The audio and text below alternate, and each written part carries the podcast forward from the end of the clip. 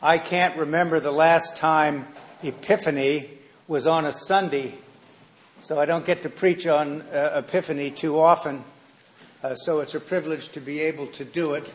We switch gears today from in the Advent, Christmas, Epiphany cycle. We move now from a celebration of the presence of Christ to the church during Christmas to the celebration of the manifestation of Christ to the world. Epiphany in Greek means manifestation or showing, and it means that we now see the Savior and his work to have universal significance for Christian people. Uh, that is what we believe about Epiphany. So, in my sermon, I'm going to say a brief word about the four affirmations which carry us now really through the whole of the year. But during Christmas and Epiphany, I mention them a lot because this is, these are some of the things we carry with us certain internal affirmations about how we understand uh, the significance of the birth of the Savior for us as human beings. So we affirm the goodness of our humanity. We affirm the uh, belief that each of us can achieve the highest of our human potential when we're centered in God. We believe that it is possible and affirm that Christian people can be joyful even in the midst of circumstances that are baffling or just plain uh, nonsensical. And finally, we celebrate the affirmation that Christian people are to be peacemakers, that that is the central uh, work that we understand ourselves to, to be engaged in not merely laboring for the absence of war, but the way in which we understand peace, both in external corporate terms and in internal spiritual, emotional, and mental terms. Why that is so important. So I'm going to preach on all of the readings from Isaiah, Ephesians, and from Matthew's Gospel because there's a thread that runs through these that's very important. Christmas and Epiphany are theological feasts. They're not uh, celebrations of uh, literal history. You know, sometimes when I get into conversations in uh, some circles, there'll be people who aren't uh, particularly uh, part of any faith tradition, and they say rather triumphantly that, you know, Jesus really wasn't born on December the 25th. No kidding.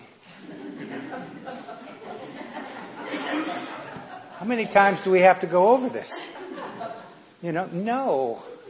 Right? We know, we know. But what we have to do is to say that there are some theological affirmations that come into the picture, and that Christian people certainly the writers of the New Testament began to look back on their own sacred literature prior to the New Testament, the Hebrew Bible, and said, you know, if we'd have read this correctly, we would have understood from our faith perspective just exactly what is being foretold here. And we have one of those readings from the book of the prophet Isaiah in chapter 60 today. Remember uh, uh, this cycle during Advent and so on, I've talked a lot about the return from exile.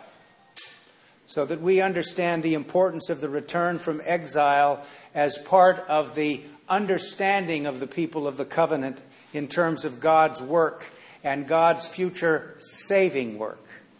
And so the big saving act after the um, liberation from slavery in Egypt and the move into the promised land, for the people of Israel, the great salvific work of God was the return from the Babylonian exile in the 500s BC, the coming back from Babylon into Jerusalem with the ability now to rebuild the city, the ability to rebuild the temple and an affirmation that they have learned from their past mistakes and they don't intend to repeat them. So that we're seeing today in this reading the return from exile and the implications of this are enormous. Jerusalem will become a commercial center again. Somebody said at the sermon discussion group earlier, What in the world does it mean to be covered with camels? You know, these things are hard to figure out, aren't they? But the most important thing that's embedded in this reading is not only are the people of the covenant coming back, the Gentiles are coming back. And that for the prophet Isaiah, the affirmation is that God's saving embrace is for everybody. So this text and Paul's reading from Ephesians and Matthew even is about return from exile, but it is also about inclusion as being at the center of our self understanding.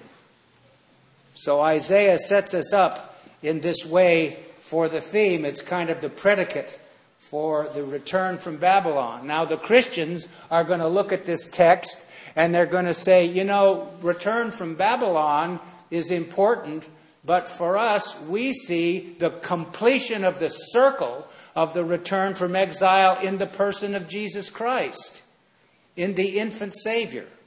And we're going to see now that there has been a new light shed on our understanding of what God's saving work is all about. And mostly, one of those things is going to be the realization that each one of us has a part to play in God's plan for salvation in big and small ways.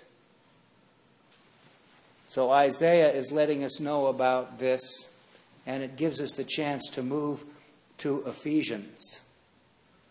Paul says, In former generations, this mystery was not made known to humankind, as it had been now revealed to his holy apostles and prophets by the Spirit.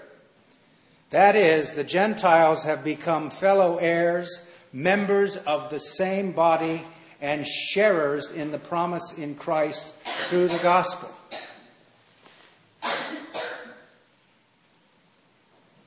Reginald Fuller, one of the great biblical scholars in our tradition during the 20th century, uh, said this about this passage. The letter to the Ephesians was written at a time when the apostles' work was complete and the unity of Jews and Gentiles in the church for which he had striven throughout his apostolic career was an accomplished fact. Matthew, too, was a beneficiary of this achievement, even if his view of the law is very different. And it is precisely because of Paul's success that this evangelist can use the story of the Magi to symbolize the universality of the gospel. What this means is that a major theme of Epiphany is that through the processes of making Christ manifest to the world, we see in Christianity the importance and centrality of inclusion. Paul labored with this and said, I realize now the Gentiles can and must come in. And they have come in. So we're going to go to Matthew, a Christian Jewish rabbi who is the pastor of a Christian Jewish synagogue that is now 80% Gentile.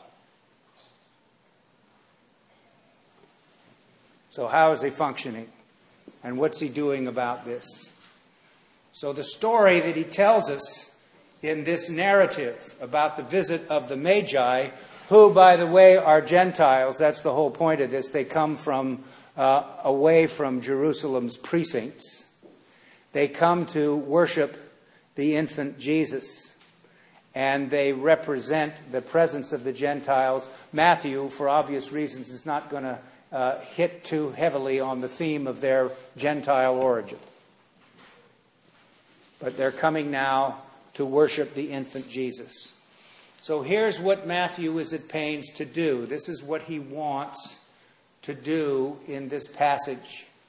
The first thing is that he is presenting once again the primitive preaching of the church about Jesus' birth from Davidic descent.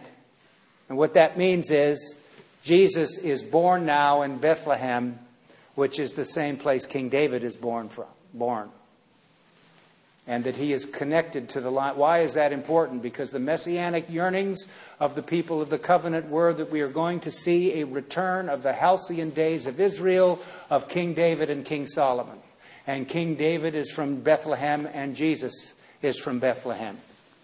And he's going to situate them so that Mary, the Holy Family, will now, after this story, be able to go into Egypt. And they will come out of Egypt after it's safe, therefore modeling Moses and the people of Israel com- coming from slavery into the promised land. So we see this repeated.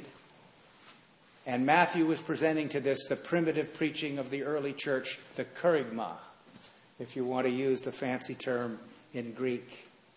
He also reproduces a tradition that Matthew and Luke both have that Jesus' birth took place at the end of the reign of King Herod. He wants to do this uh, for the chronological purposes.